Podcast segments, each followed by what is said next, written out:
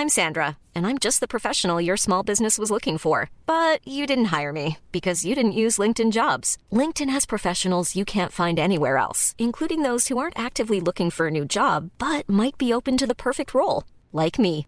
In a given month, over 70% of LinkedIn users don't visit other leading job sites. So if you're not looking on LinkedIn, you'll miss out on great candidates like Sandra. Start hiring professionals like a professional. Post your free job on linkedin.com/people today.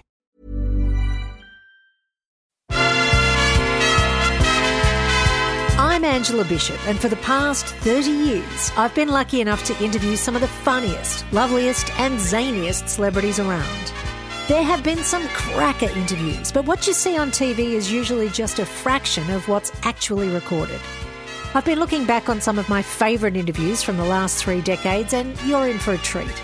You're going to hear the best bits, worst bits, edited, unedited, all with a bit of a backstory from me. Find out what went off before the cameras went on. This is Starstruck with me, Ange Bishop.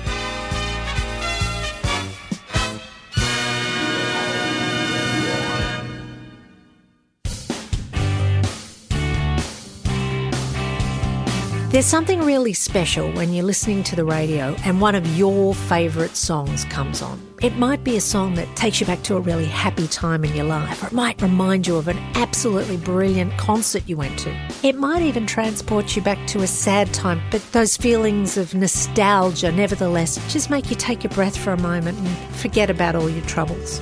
Well, those songs obviously work because we know the number of classic hits formats that are on radio stations, not only here in Australia, but around the world. And as part of my job, I'm lucky enough to get to interview some of the people who've created those songs, created that music that has become the soundtrack of so many people's lives. Today, we're going to have a bit of a lucky dip into just a few of those bands. And I'm going to start with a dead set legend, a guy who's nearly 80 and is showing no signs of slowing down. He's also showing no signs of losing that incredible voice. I'm talking about Tom Jones. I've been lucky enough to interview Tom in a lot of places over the years. I remember awkwardly having to interview him on a bed in a hotel once many years ago in Sydney. I've interviewed him at his place in London. I've interviewed him backstage at a concert here in Sydney right before he went on to find out how he tickles those famous tonsils before he goes on stage and wows the crowd. This is one of those chats, and he's always got something fascinating to tell. Well, Tom, it's so lovely to have you in my hometown. Thank you. We love having you in Australia, and clearly you don't mind coming here. What do you like about the place? Uh, well, I first came here 50 years ago, January of 1966. Wow. And I came down here with Herman's Hermits from Great Britain. We were the two British acts. I remember it very well. You know, I remember we had a great time. And the people I find and still do, because I grew up in South Wales, Yes. you know, Great Britain, coal mining area, and um, people were uh, straight ahead. They didn't they didn't mess around. If they liked the way you sang, they showed it. If they weren't too fussy on it, you know, you had to prove. you had, it was a great proving ground. So coming to Australia, I felt that the people were very similar to that. You know, that they like straight shooters here. There's a sense of humour as well. You know, it's slightly sarcastic, slightly. You know what I mean? But they can take the you know rise out of you a bit, and which is fine because you have a bit of fun with it as well. Yeah. Now, one of the things that happened, and I think it was on that visit that hopefully won't happen this time, is the police were keeping a bit of a close eye on the way you dance. Yeah, I came up against it in England first on the BBC television, and uh, well, it's not unusual. And the BBC were getting complaints from mothers saying because we used to plug, you know, plug shows. A lot of them were, were children's television, children's hour. You know, you'd get on, and the Beatles had been on, the Stones, everybody had been on doing their, you know, their thing, and I went on on Blue Peter or, or Crackerjack. They were two famous ones. So the BBC started getting letters from mothers saying, I don't like to see this man gyrating in front of my children. so that was the first time that, that I'd come up against that. Then I went to America and then I did the Ed Sullivan show. Same thing, basically. If you're going to move like that, you know, we'll cut the close-ups. You can't, you can't do that on, on television. And um, Okay. And then Australia in January of, of 66. So the police, um, they filmed the rehearsal. I, I think it was in Sydney actually when we started off. So they said, we're going to film it. And if we find anything that we think is, you know, disagreeable to the way we think, then you're not going to carry on. And I said, okay, point it out, you know, you, uh, but they couldn't, you know. And, uh, but the funny thing was, I was doing a dance called the Jerk. It was an American dance that had just come out, and I picked it up in the states, you know, and it was, you know, it was like giving it all this and you know, like that. and so he said, "What is that? What are you doing?" I said, "The Jerk." And he said, Are you trying to make fun of me? You know, the policeman. I said, No, no, I'm not calling you a jerk. It's the name of the dance, honestly. So it was like that. But they viewed it and they couldn't they couldn't find anything that was obscene anyway. and uh, and we did the tour and everybody loved it and that was it. Tell me, what do you think about? What inspires you when you're singing? Where, where do you go in your mind? I relate to the song. Like an, like an actor, when an actor gets into a part, he or she lives that part. Yeah. You take on that role. Well, I feel that singing is like that. You know, you get into a song. I felt the knife in my hand, you know, the She Laughed the War. I mean, and then the green, green grass of home. I think of home. I think of Wales when I sing the green, green grass of home. And when I do Kiss, you know, I, I think about that. So it's, it's, it's, it all depends what the song is. But I try to inhabit the song. I try to get into it. When you first hear a song, do you kind of know where you're going to go with it? I think of something like Sex Bomb. Does it scream out in your head exactly how the song needs to come out? Uh, yeah, because when I when I heard the demo on it, Mousse T, the guy that wrote it with Yeah. Errol, Errol Rennalls, they sent me this demo with a girl singing it, and she was singing "I'm a Sex Bomb," she was a girl. Yeah. You know, so my daughter-in-law said, "You don't really want to say I'm a sex bomb, do you? I mean, uh, you Well, you could. well, maybe when I was 25.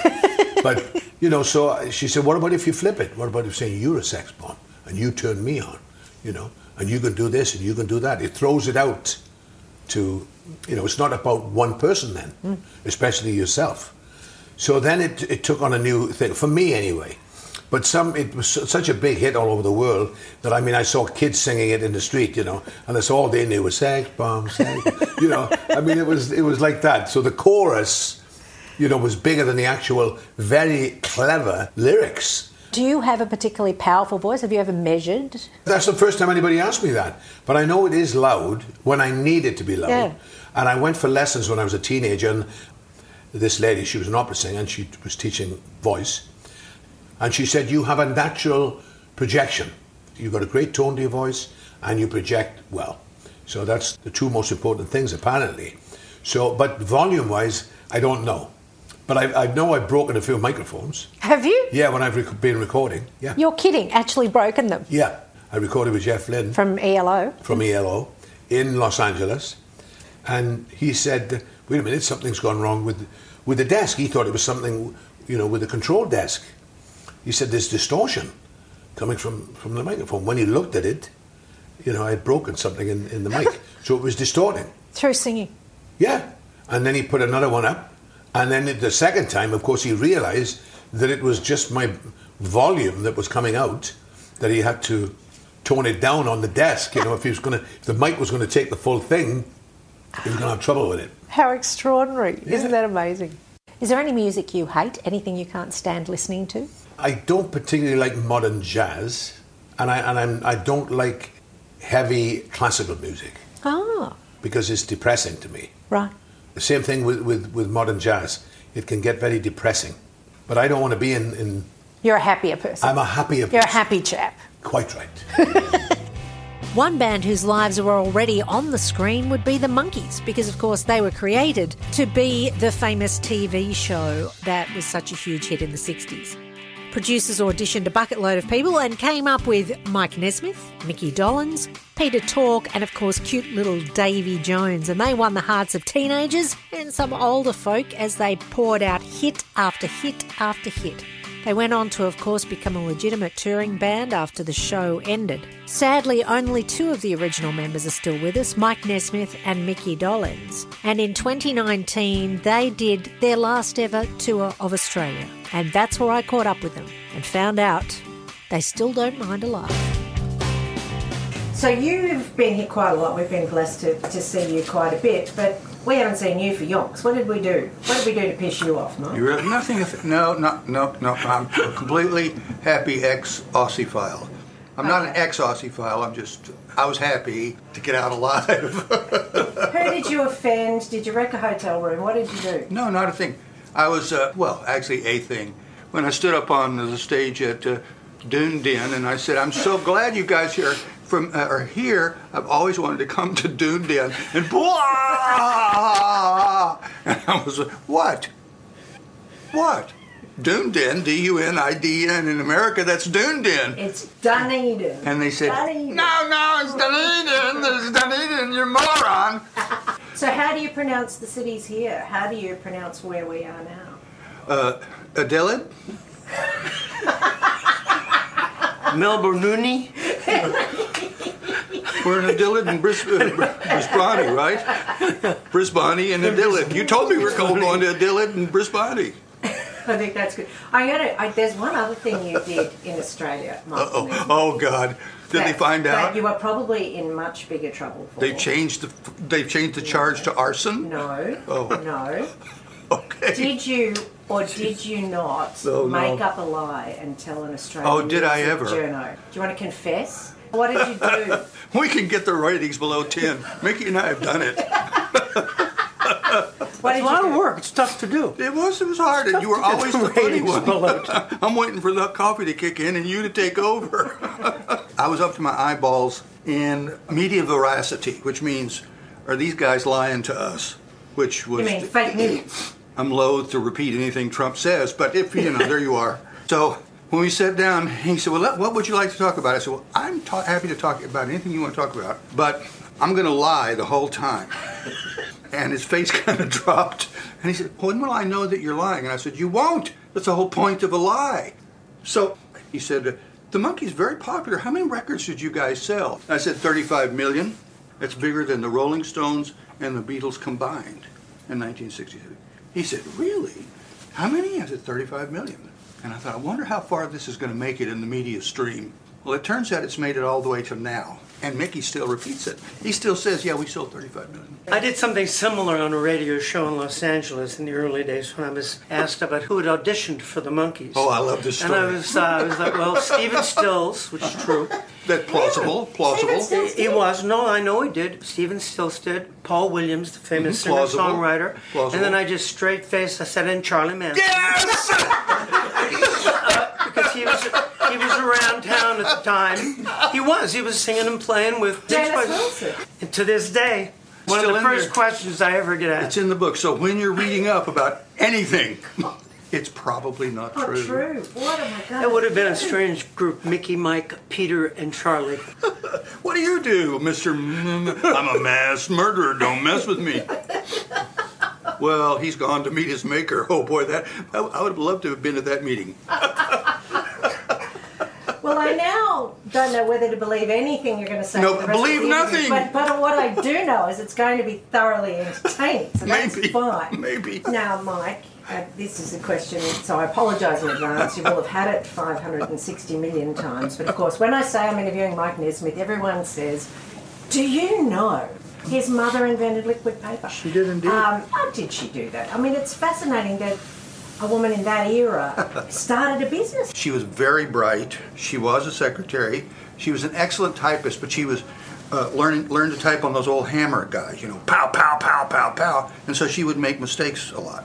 Then, and she was working at IBM at the time. Then the IBM Selectric came in, and if you just twitched, you know, it's connected to your eye twitch muscle. You click. I'm going to do this whole thing. And she thought, I got I got to stop this. I can't erase this. How do I do it? She was a commercial artist by night, making a little extra money, and uh, she thought, well, you paint out mistakes on a graphics design, paint it out on the paper. She said, oh, if I get caught doing that, I'll get fired on the spot. But she did it anyway, and the boss came in and said, who did this? And she said, uh, me, sir. And he said, well, that's a pretty good idea. He, then he bailed out. Now, the big story starts there, which is that she turned it from this little thing in her garage and me and my friends filling the bottles to a multi million dollar international corporation. And we had a big plant here, it might have been in Melbourne. one of the great, beautiful cities of the world. And they had plant here and Brussels, Toronto, four plants that were cranking these things out at 100,000 bottles a day. And she became wildly successful and kind of legendary and so forth. I just think that's a tremendous story of a woman who uh, achieved a, an incredible uh, amount in an era where that was. Well, what, what it served to do was to inspire. It's a fabulous story. She was a fabulous woman, yeah. What's the song that you get most requests for? Globally, it would probably have to be I'm a Believer or or Daydream Believer or, or, or something of that nature. Get off of my lawn. Wasn't that her song? that, was, that was one of them. By now, people just know that we're gonna we're gonna do we're gonna do it. We're gonna So play they don't they don't have to worry about it. I make sure they always get that. Then once they know that, um, you can do just about anything else Yeah, you want, exactly. I and they'll go along it. with you. We'd had enormous success down here in the '60s. Uh, on the Oh, yeah. very original tour, where I got my first Akubra. I, I have like four of them. What is it called? An Akubra hat. It's a brand. So It's that's called the an Akubra. Australian Stetson. Yeah. Got it. The one I have from '67 is still got looks it. exactly like this. It's still Still, got it's still pristine. Amazing. You look good in My it. favorite, my favorite, looks one, good, one of yeah. my favorite brands of hat. Yeah, so How just is wanted you to notice. Yes, we do, and it looks very sharp. And if anybody from Akubra's out there, it's seven and three eighths. Most exciting thing about coming back to do shows in Australia. I must say, I love the food Yes. and the wine and the country in general. And you know, Mike wasn't kidding when he said Melbourne is. I think uh, it is one of the most beautiful cities. Top five, all world.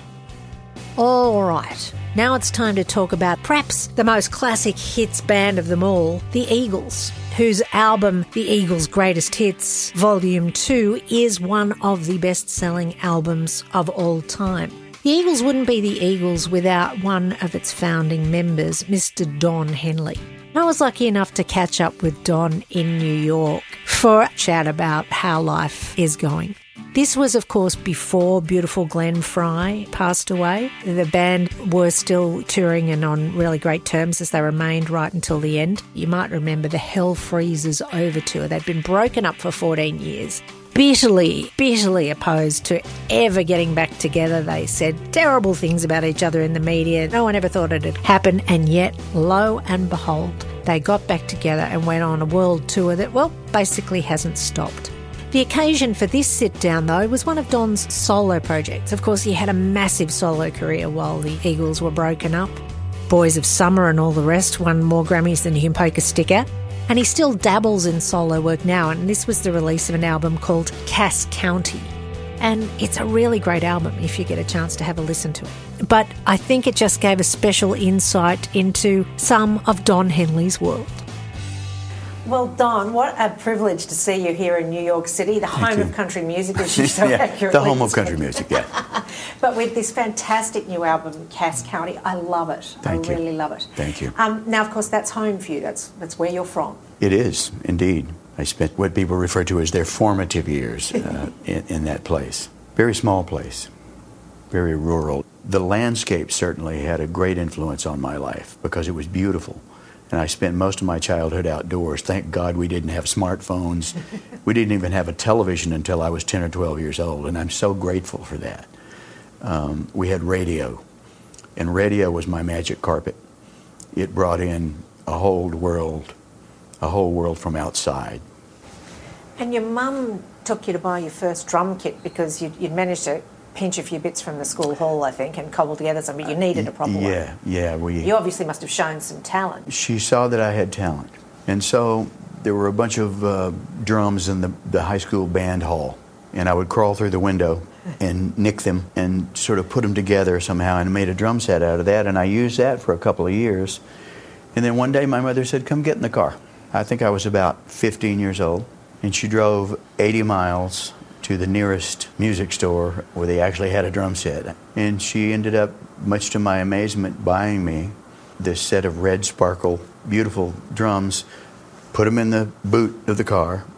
On the way to our hometown, she stopped at my father's shop and opened the boot and she said, Here's what I've done. And he went, Okay. and then things went on from there. Have you Um, still got it? I do. drum I still have it, yeah. You do? Yeah, yeah.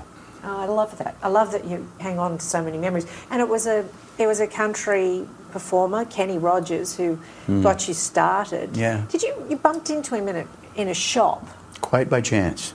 and he was perhaps looking to make connection with one of the girls in the shop back at Yes, the time. yes. She was a beautiful girl. Um, I, re- I remember her name. In fact, she, she turned up back in 2007 when the Eagles were shooting a video for the Long Road Out of Eden album. She was one of the extras How was that? in Los Angeles. She said, You remember me? I'm Jenny. I'm the girl who worked in the, the shop in Dallas. name was Jenny Golden. Kenny was in there. I'm not sure he was interested in the clothing. But it was a modern, it was a hip clothing boutique. You know, they sold bell bottom pants and Nehru jackets and all those things. And it was the summer of 68. And Kenny Rogers and his group, the first edition, they were on tour. And one of the bolder members of my band just walked right up to him and said, Hi, my name's Jerry, and this is my band. Would you be interested in hearing us play? And he said, Yeah. Don was quite happy to spill the beans on his fellow stars. First up, Dolly Parton. What was it like recording with Dolly? It was marvelous. She is such a professional and such a kind, humble human being. Her voice is so unique and it represents such a, an important part of American culture. And she's such a petite little person, but boy, when she opens her mouth to sing. And she came down to the studio when we were in Nashville. She brought a couple of little old ladies with her, and one of them was driving her, and the other one was her hairdresser. And they sat quietly in the back of the room with their hands folded in their laps, didn't say a word. And sh- she walked, Dolly comes in and she goes, I know this song. And she sang a couple of tracks. She did it a couple of times. She went, You know, this is uh, this key is a little bit high for me. I said, Well, uh, that's the only song. That's the only key we've recorded it in. so she said, All right. She said, I guess I'll just have to rear back and get it then. And she did it in two takes Wow. and was gone, vanished. And you got a slice of perfection. right yeah, there. And my, my production team and I just stood there in silence for about five minutes going, What the hell just happened here? it was like somebody came in and sprinkled pixie dust all over the studio and then, and then left. She's a force of nature. But you know, speaking of women, there, there are not enough women in the country charts right now in this country. It's all dominated by dudes, and there need to be more women in the charts. Mick Jagger, I've only crossed paths with him three or four times in my career, and he has always been unfailingly kind and generous to me. You know, very supportive, no attitude, no holier than thou thing, always just very kind and um, cordial. You caught up with Billy Joel. Yeah, I love this week. Billy. He wants to launch a supergroup with you, Sting, and him. Well, I'm not sure he's so keen on it. there, there was talk for a while, several years ago, about doing something like that. Actually, Billy might be willing. I'm not sure uh, Sting is so keen on it. You know, he's still getting over the group he was- he was in. We're, we've all been, you know, Sting and I are a little shy of the of the group thing. It would be interesting if we did it for a limited amount of time. You know, like a year maybe we could devote to it. Billy and I are trying to find the time to sit down and maybe write a song or two together That'd be amazing. which would be great because he needs to start writing again. He just stopped writing, you know. He just got Years tired ago. Yeah. like for ages. He hasn't written anything for so long. For long, know. Well, he says that pop music bores him, and I understand that sentiment. It, a lot of it bores me too, to tears. But that just means that we need to write some better stuff and mm. put it out there. He's such a good musician, you know. He's a hundred times the musician I am. But hopefully, Billy and I will be able to find the time. And he just had a new baby, so he's got that going on. He'll be wanting to get out of the house. He'll go he'll to the be- recording yeah, studio. yeah, he'll be wanting to go somewhere. Plus, he's run into the same problem I've run in. We both wrote a song about our firstborn. He wrote that beautiful song called Lullaby about his daughter Alexa, and I wrote a song called Annabelle about my firstborn. So now my other two teenagers are saying, Daddy, where's my song? As soon as his baby girl gets a few years older, she's going to start asking him that same question. And he's going to have to write whether he likes it or not. While it's not necessarily true that all musicians know each other, there is a link between Don Henley and our next celebrity, Barry Gibb. Yes, it's a little known fact that Don played drums on the Bee Gees hit Ordinary People. I sat down with Barry when he was in Australia for his Mythology tour in 2013, which was his first tour without his bandmates and brothers, Maurice and Robin. I even managed to fit in a chat with his mum, Barbara, beforehand. I must warn you though, the sound quality's not the best, but she was so funny and adorable, I thought it was too good not to share. And hard to believe, she was 92 at the time. It's very nice to meet you. Nice to meet you too. Have you come a long way to see Barry's concerts? Oh, not really. I live up the road from him. We all live together. We all live one another with one another. So, but the concerts, no, we haven't had a concert for a while. And so you're looking. This is and my little granddaughter's going to be up there too. She's going to be performing, I know. Oh, she is, and she's a very clever kid too. And are you excited to see that? Very so, very excited. yeah. Amazingly talented. How little were they when you knew you'd produced some unique progeny? They were singing, sat on the bed one morning singing something in harmony. But my father-in-law, who was watching the early television in England, he said, it's just the kids. I'd never heard them sing. And Maurice always used to make a joke and say, at that moment, Dad's eyes lit up with dollar signs. He was kidding. From that moment on, but that was, no, we knew they had a talent. we knew that. Where does the talent come from? The father was a band leader. I was a band singer. But we couldn't either of us write a song. Never. Barry is a very, very, very, very talented man. It's going to be hard for him to do these shows on his own. Yes, I think I think he's in a way kind of steeled himself, but he wants to do it for them too. You know, it's for them. So he'll do it. He does a, does a wonderful show. I'm Sandra, and I'm just the professional your small business was looking for. But you didn't hire me because you didn't use LinkedIn jobs. LinkedIn has professionals you can't find anywhere else, including those who aren't actively looking for a new job but might be open to the perfect role, like me. In a given month, over 70% of LinkedIn users don't visit other leading job sites. So if you're not looking on LinkedIn, you'll miss out on great candidates like Sandra. Start hiring professionals like a professional. Post your free job on linkedin.com/people slash people today. Barry Gibb, it's welcome home, isn't it? Yes, That's it what is. you feel about Yeah, Australia, isn't yeah. it? Yes, it is, and and, uh, and I'm home, so I'm happy. This is the first time you on your own. How are you feeling about that?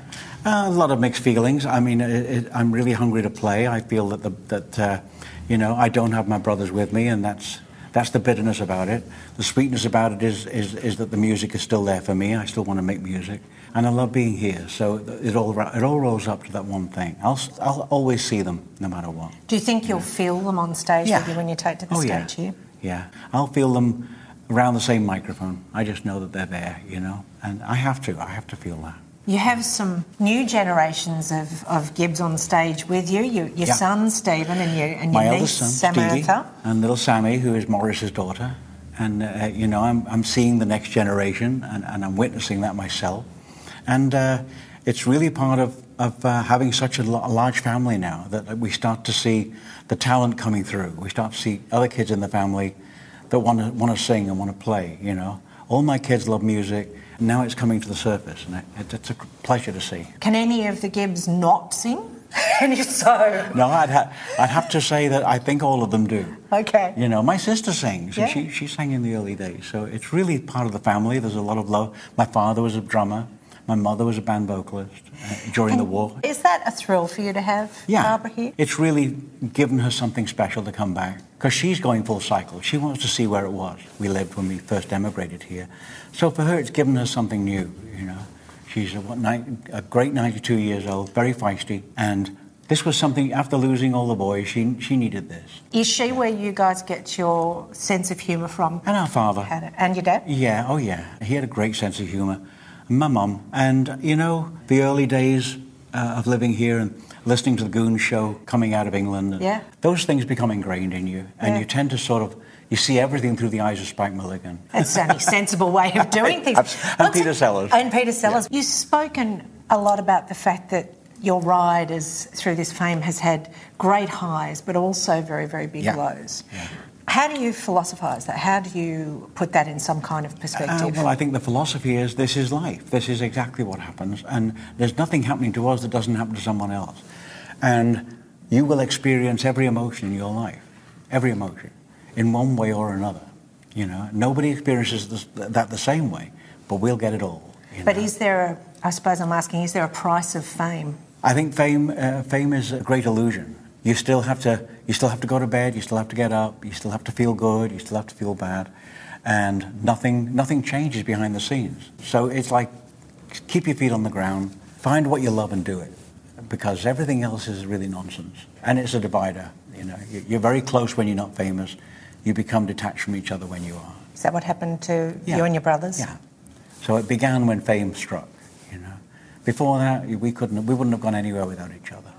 Do you wish you were closer through Yeah. those famous years? Yes. And- But I think we do have those regrets. When we lose somebody, we always go, if I'd only told them, if I'd only told them. You know. When you see young people today striving, clawing Yeah. for fame Yeah. at all costs, Yeah. what what do you think? What would you say? Keep clawing. It's a, you know, that's the drive. That's what it's about. Uh, um, never give up on your dream. Have a dream. And, and so we never get, we didn't know what was going to happen to us. Stick to it. Stick to it. If you believe it, then you believe it. And it will happen, you know. Where does it take you when you're up on stage playing? What what place does that Another take place. you to? Is Another it the best place? Well, no, because being among, being amongst my family is the best place. You know, but it's there. It's right up there with those things. And it's a very special time. It really might be two hours, you know, but, but there's nothing like it. It's magic. Which song do you think is going to Hmm. represent this tour for you the most? How Deep Is Your Love? It's a song I love to sing. And I try to stay involved in the songs I love, not songs that are okay, that were hits, but songs I love. You only wrote great songs, didn't you? Uh, debatable. oh, I think so. Yeah, no. And what's the one thing you're going to do in any downtime in Australia? What's the thing that you can only do in Australia that you look, or only get in Australia, or something about Australia that you're really looking forward to? Uh, well, there's, there's a, um, you know, there's a warmth here. There's pe- people are very special here. They don't uh, follow what happens in the world. They, they, uh, Australia is very Australian, and I see a lot of that, and, I- and I, I want to see more of that. People are very kind and friendly, and that's what that's what gets me on. And I, I, I don't see that much in the rest of the world. Yeah. You know, there's a lot of um, uh, indifference in the rest of the world, uh, and uh, and not so friendly. You know, so this is what I like. This is this is my pace here. You know.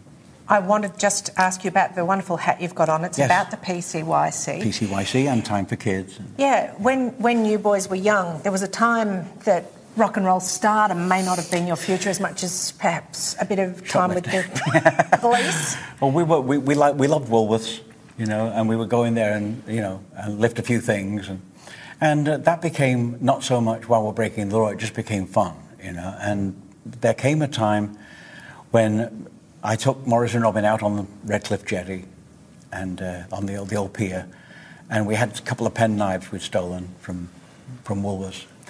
And um, I said, look, we've got to make a decision. We, we can continue doing this and laughing at everything and laughing at the law, or we can follow what eventually may really work for us, and that's our love of music. You know, so we we made that choice. This is this is the direction that we, we should go, and we all agreed. Okay, so we threw the pen knives off the jetty, off the pier, into the water, and they're still there today. It was an amazing show, and that emotion that you hear in Barry's voice is, is there when he performs, is there when he sings. He, he's really just such a beautiful performer and a beautiful man.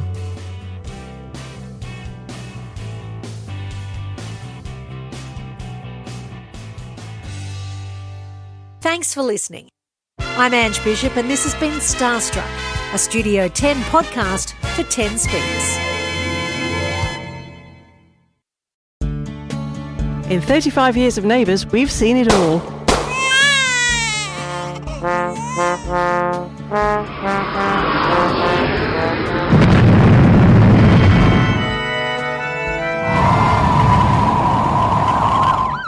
Or have we?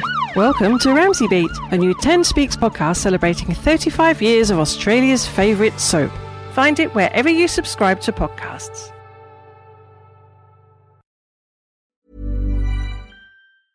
Planning for your next trip?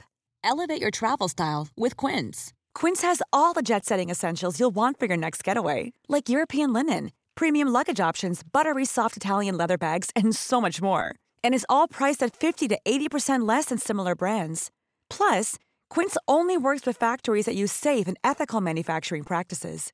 Pack your bags with high-quality essentials you'll be wearing for vacations to come with Quince. Go to quince.com slash pack for free shipping and 365-day returns.